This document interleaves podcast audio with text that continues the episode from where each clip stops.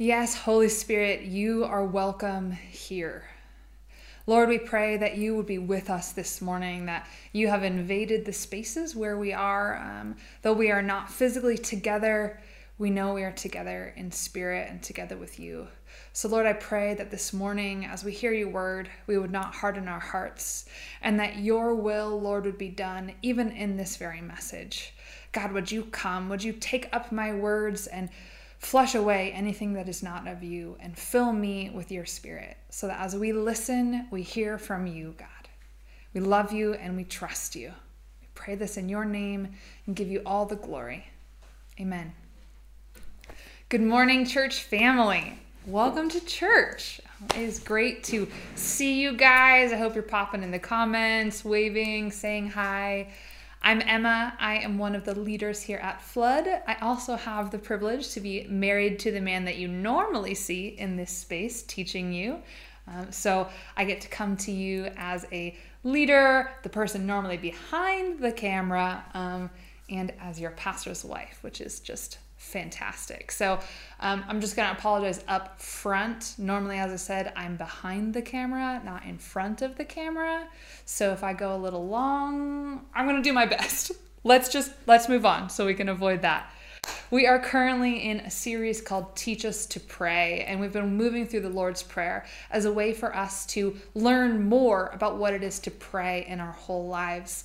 But I hope that you've noticed the series hasn't just been about how we pray. It's actually about what goes on in our entire lives and the posture of our hearts. We start with our conversations with God, and then we move into how we actually live and breathe with God.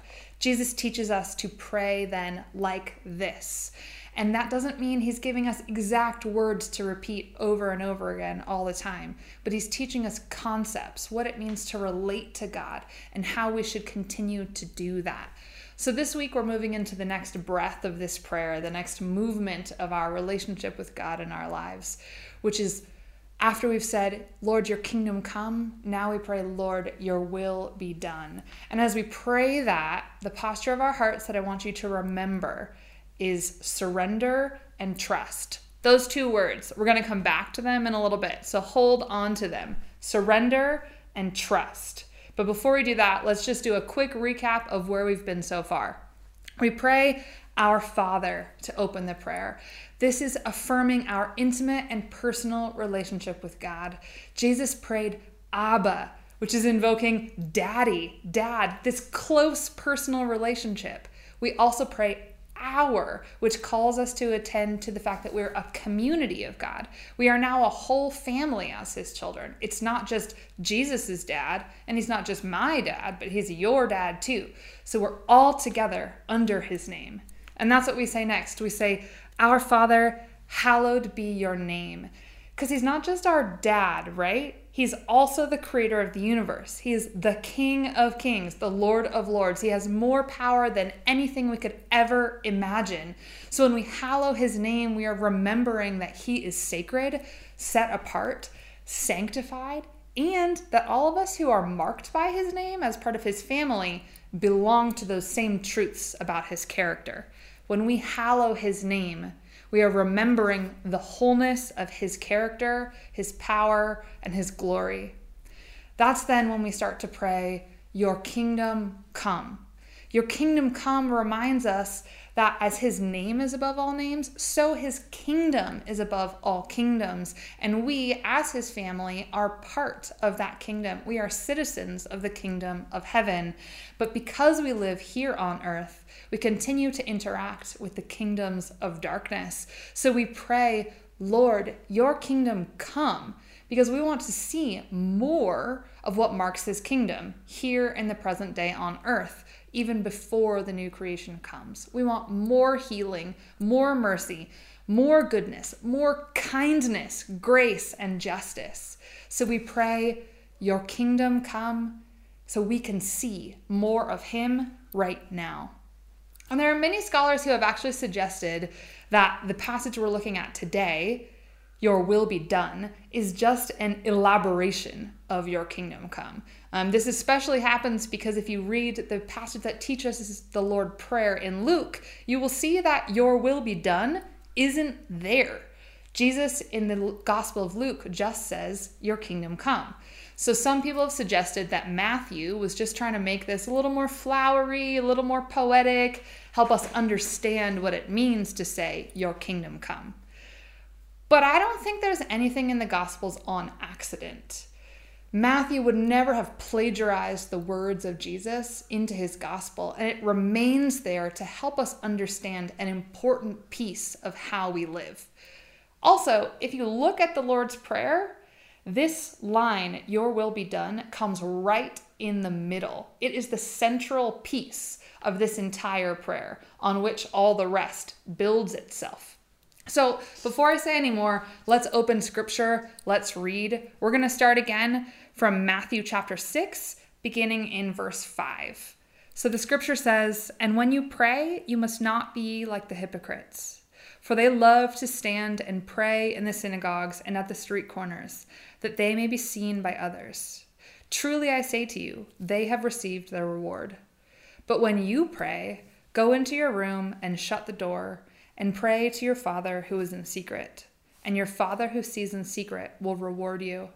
When you pray, do not heap up empty phrases as the Gentiles do, for they think that they will be heard for their many words. Do not be like them, for your Father knows what you need before you ask Him. Those are Jesus's do not pray like this, do not act like this. It's the preface.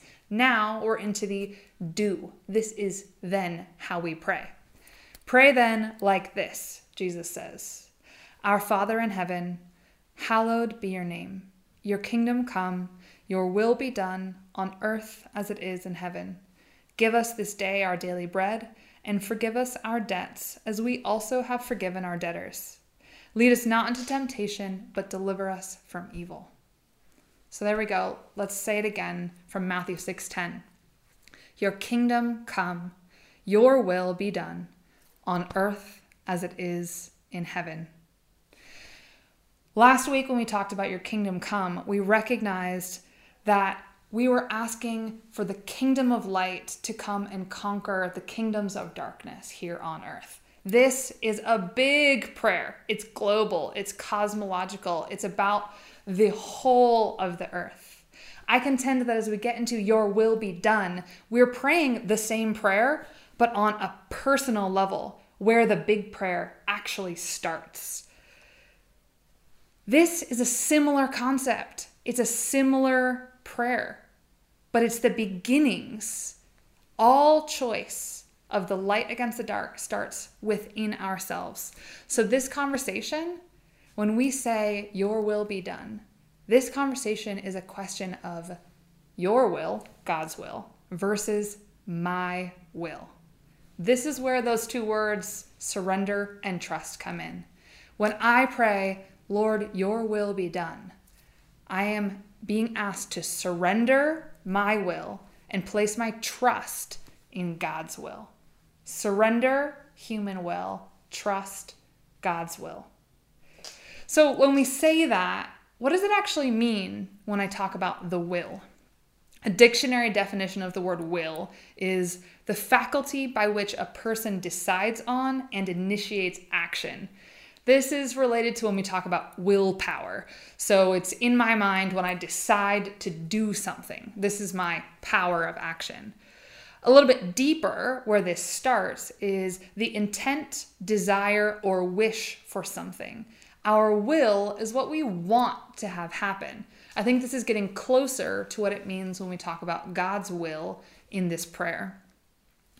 There's a scholar who studied the Lord's Prayer in Aramaic, um, the Aramaic version of the Bible is used to this day by the Church of the East, Coptic Christians, and is a very valid version of the Lord's Prayer. And he studied this because he said that in Aramaic, we get to see a lot more um, detailed layers of the meanings of the words because the language is quite poetic.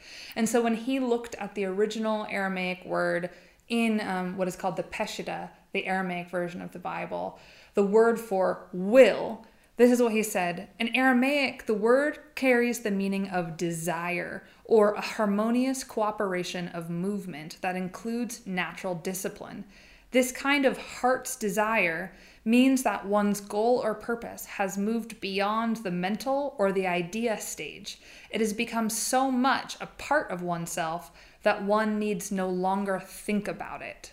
So when we talk about the will, my will or God's will, I believe we're talking about this kind of deep core purpose, the full fundamental nature of ourselves, and then how that works out.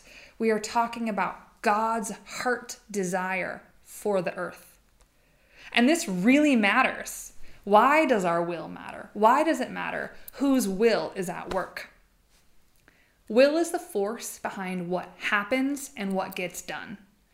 And what's going on with the human will really matters because from Genesis 1:28, we know that God gave the earth into our hands. So what we will, what we want, changes the trajectory of what happens in the whole of creation because God gave it into our hands and he set it up to be that way. At the beginning of humanity, we were made to be caretakers over creation.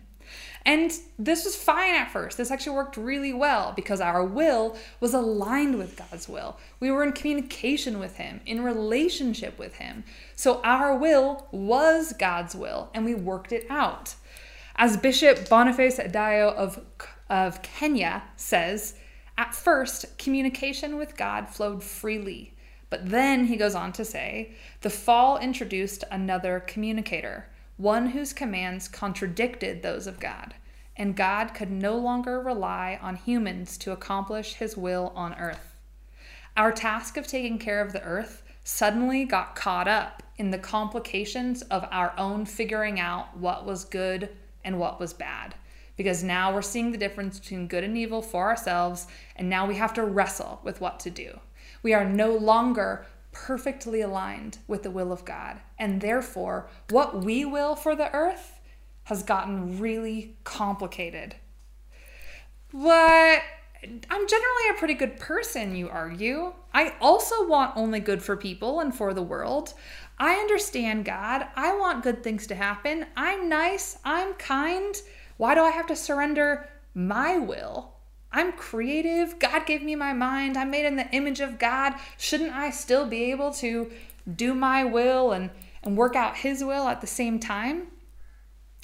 Yes, I believe this is especially an important point for the church to talk about because for centuries, when people ask, but what about good people? We've often just slapped the scripture reference, no one is good, not even one, onto it and left it at that and said, nope, we're all sinful, can't pay attention to humans, the end.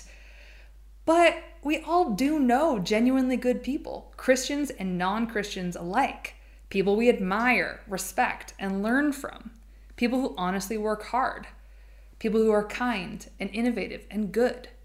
Do these good people also need to pray, Your will be done? Yes. And here's why this isn't a question of good versus bad, of wickedness versus goodness. This is actually a question of whose will is actually equipped to make the world a better place, a flourishing place, the place that it was designed to be. To help us understand this better, why it's not a question of good versus bad, but a question of whose will is actually equipped, we're going to look at four attributes of humanity to help us understand how those features combine to make the human will a bad determiner of the course of the world. First, human beings are small. We're finite. That's just a fact. Like, we can't argue about that. We have limitations. We have a certain amount of years that we exist on the earth, and we have a small physical presence. Sure, the internet gives us a way to impact way more people today than we ever have been able to before, but still, it's limited. I cannot go beyond the years of my life. I cannot speak to more people than I can physically encounter or virtually encounter. And I cannot see things that I have not taken in. I am small. You are small. Second, along with being small, we are singular.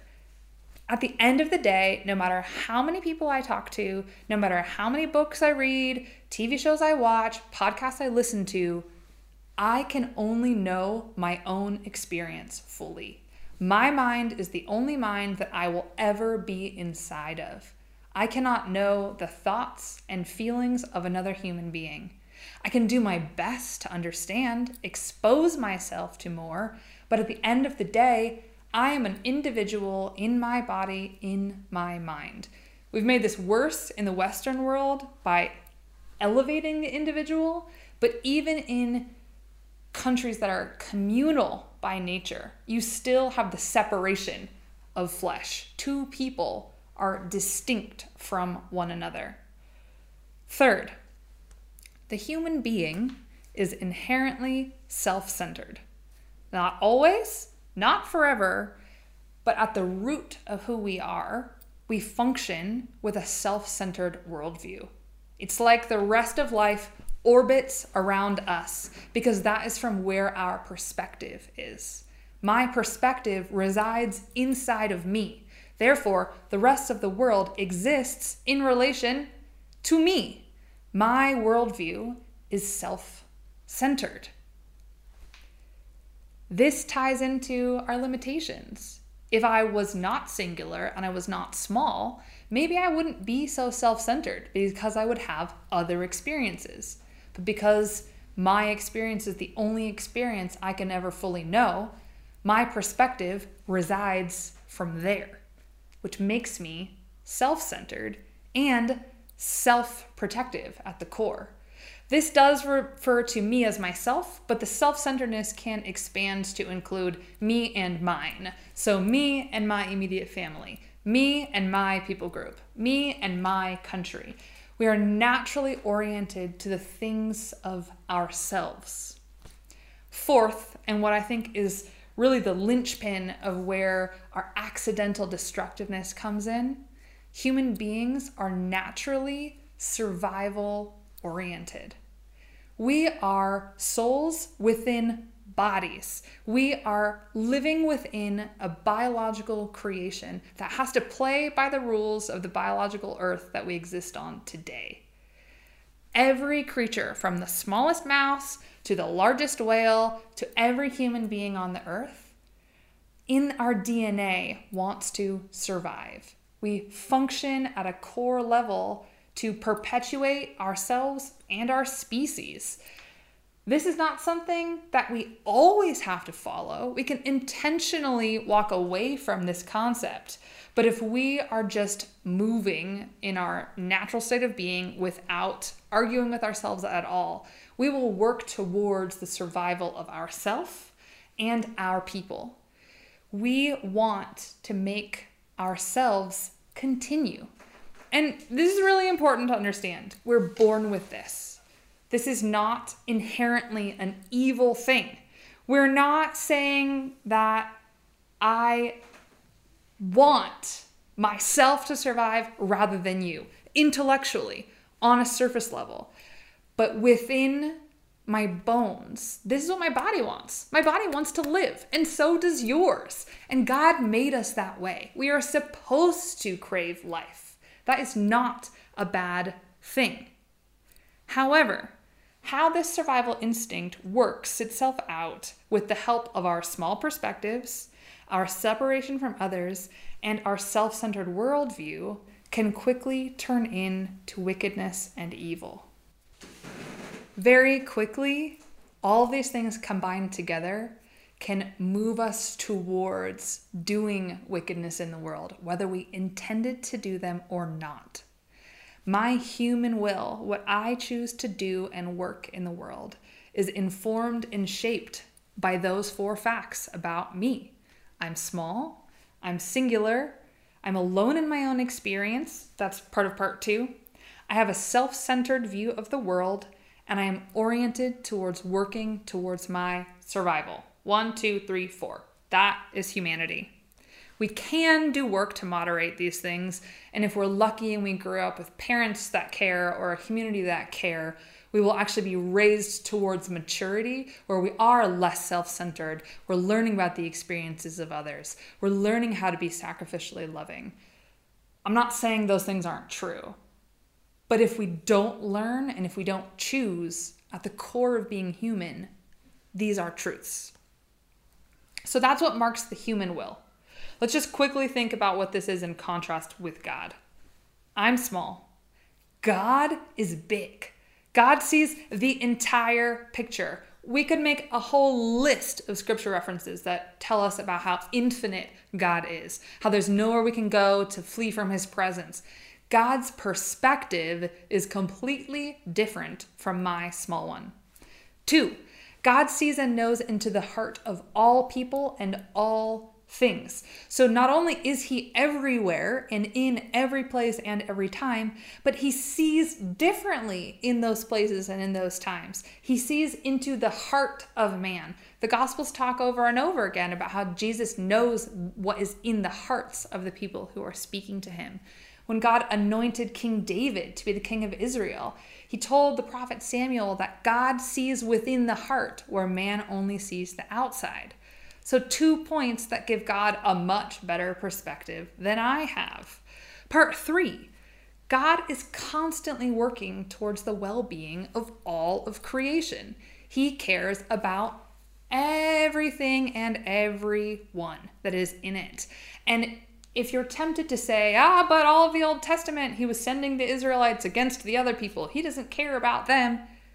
The arc of human history in the Bible is that God was opening his kingdom to every person who wanted to come in. There's a verse in Ezekiel 18 that talks about how God wants no one to perish. He wants us all to turn and come to him because it is his desire that no one should die, no one should be lost. God cares not just about himself or his people, but about the entirety of his creation. And I guess that is caring about only himself, but himself is the whole of everything. So it's not himself against, it is all inclusive. Fourth and finally, God is sacrificially loving. He's not busy fighting for his own survival. He does not have to pursue his own life. He gives himself away time and time and time again for our good. You see this throughout the Old Testament, and then we see it in the ultimate giving away in Christ dying for us on the cross. His love is grander than survival.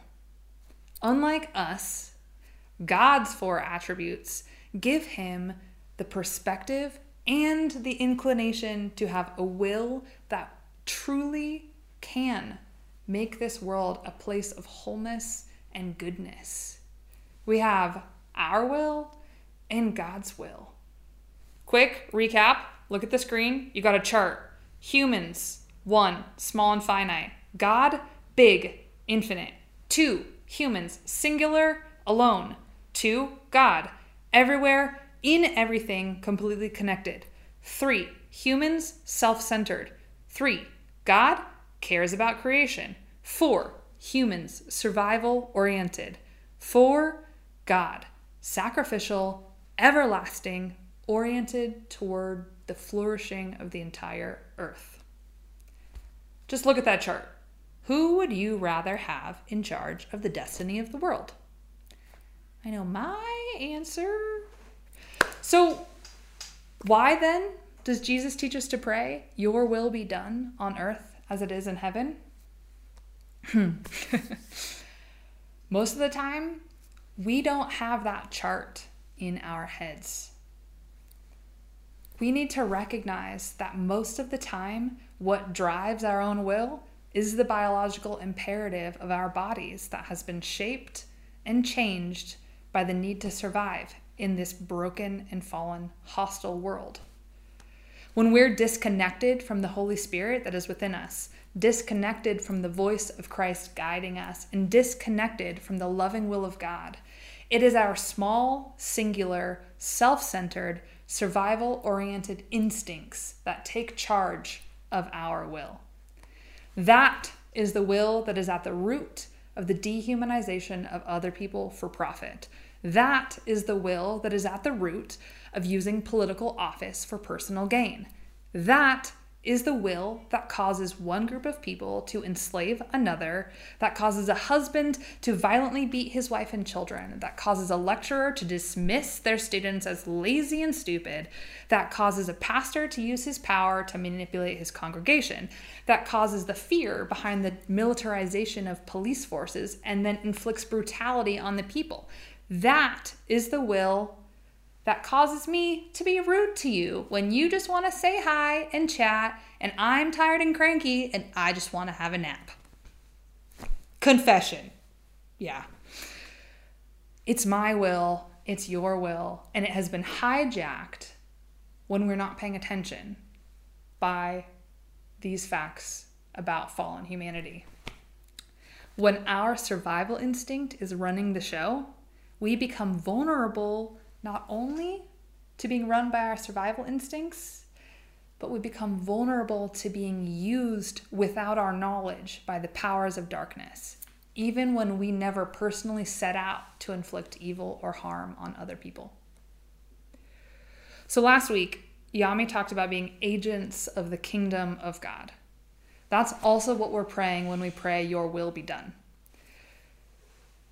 We recognize the ineptness of our will and pray, Your will be done.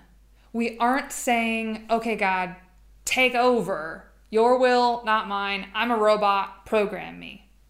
Instead, this is a prayer that God would wake me and you and everyone else would wake us up to the way that our sleeping wills have wreaked havoc on the planet and on each other, and then captivate us with God's will and transform us into people who hear his voice, discern his will, and then do it here on earth. This is a prayer that the most trustworthy and loving Spirit of God would sweep the earth and catch up our hearts and imaginations with the goodness and glory of a healed and restored world, and make us willing to surrender our small and singular perspectives to trust God's vast and interconnected one, to make us willing to surrender our self centered, survival oriented, self protective ways of being to that of God's abundantly loving, sacrificially giving, arms wide open, and perpetually forgiving ways of being. There's a whole second part to this message about God's will and how you know it and how you learn it, and the fact that praying your will be done is the most Christ reflective thing we can do on the earth, and how the will of God is all throughout Matthew, and there's reasons. And I wanted to preach it, but the Holy Spirit just kept unpacking this question Why is my will not good enough?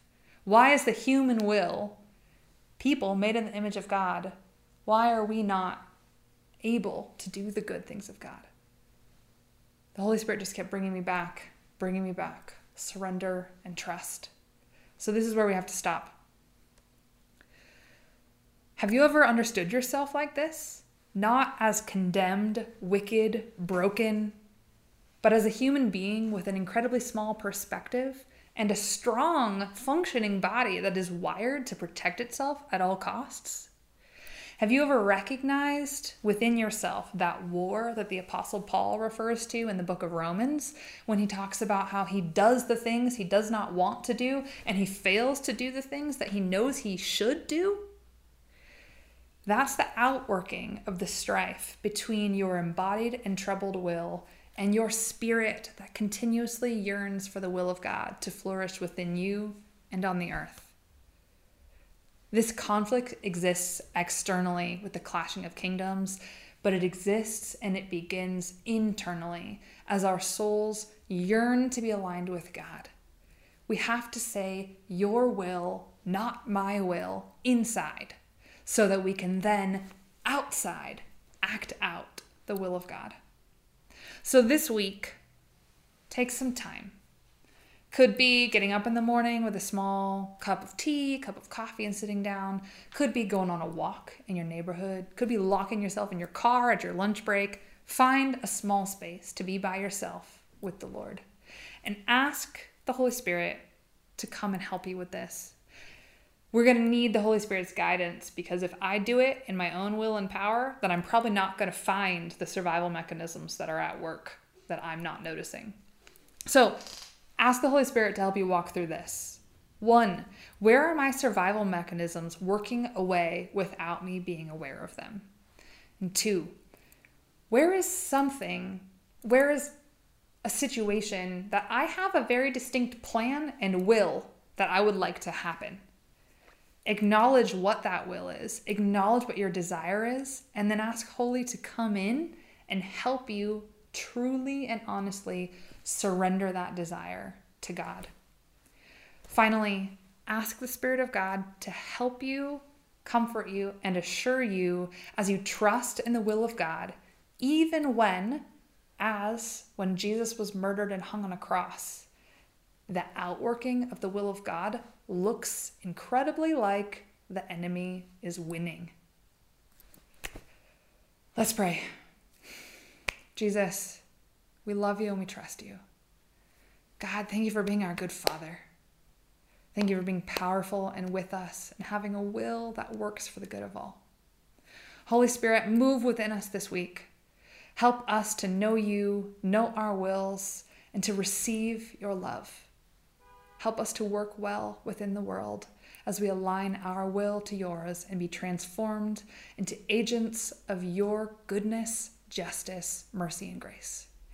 We love you, Lord. Amen. Amen. Love you, fam.